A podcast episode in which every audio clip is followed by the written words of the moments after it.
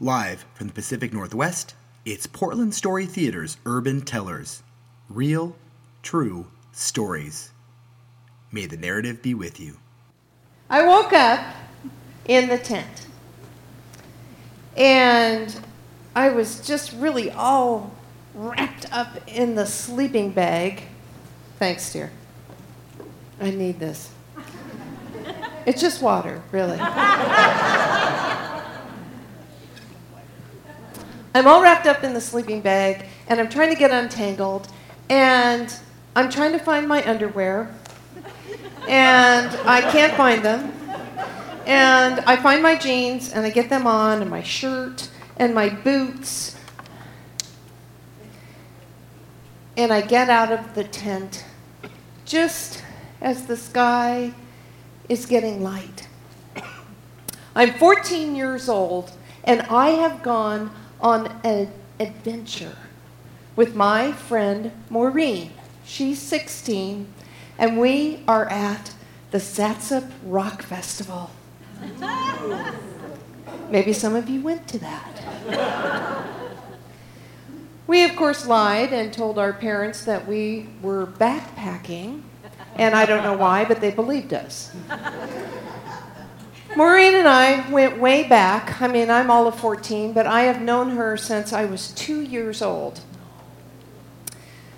We lived across the street from each other. Our mothers were best friends, and we just did everything together. We had become blood brothers. She had taught me how to ride my bike. We went to the same grade school.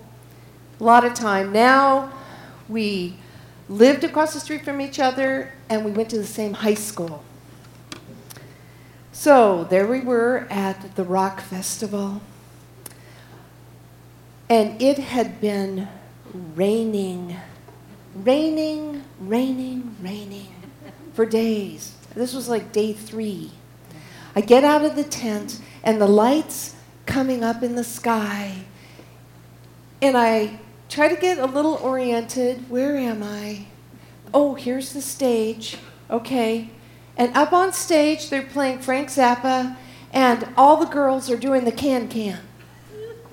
And none of them are wearing panties. it's pretty surreal. I look around to try to figure out where my campsite is.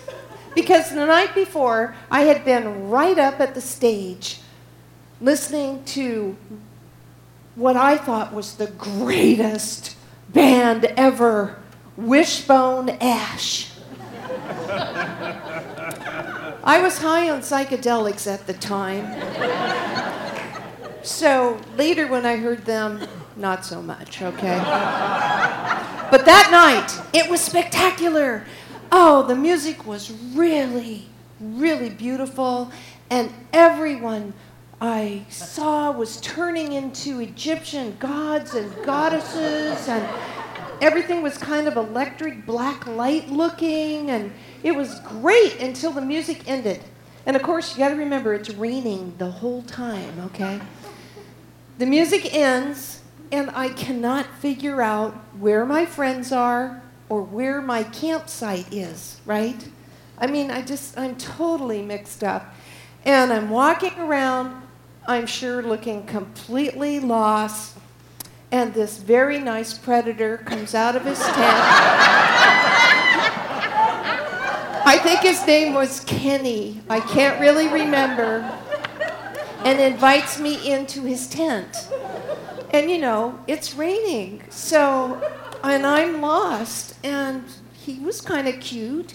And so that happened. And. Uh, so it's the next morning, and I'm standing there, and I realize, oh, my campsite's just like right over there, you know? so I start walking towards my campsite, but the ground, you know, it just smelled like earth. And every step I took, it was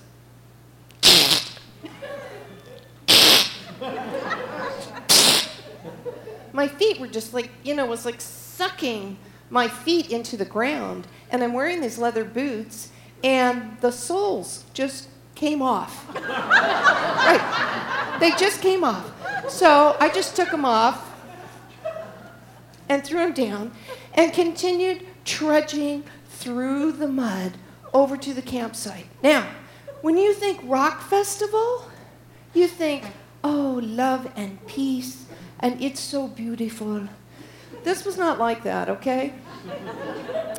A couple nights before, Maureen and I are laying in our tent, I'm sure high as kites, and we hear some guy outside the tent. We peek out. He is naked. He has a boner. He has a hatchet. He is screaming, I gotta find a hole. I gotta find a hole. You know, we're just like freaking out. We hear screaming and then we hear people apprehending him, you know? It was that kind of a rock festival. And the worst thing was they'd run out of clean water. Of course, there was plenty of electric wine. Now, y'all know what that is, right? That is wine laced with psychedelics. So I had been drinking that for about three or four days at this point. Yeah, and uh, I, barefoot, walking through the mud over to the campsite, and I get there, and the tent is gone. My friends, gone. Maureen, gone. The only thing that's there, my sleeping bag. kind of laying in the mood. I was just so upset. I, I couldn't believe it. Maureen, Maureen, who I had really appointed not just to be my friend, but she was like my family. I don't know if she knew that, but I had appointed her to be my sister. And you know what? Your family does not abandon you at the fucking rock festival.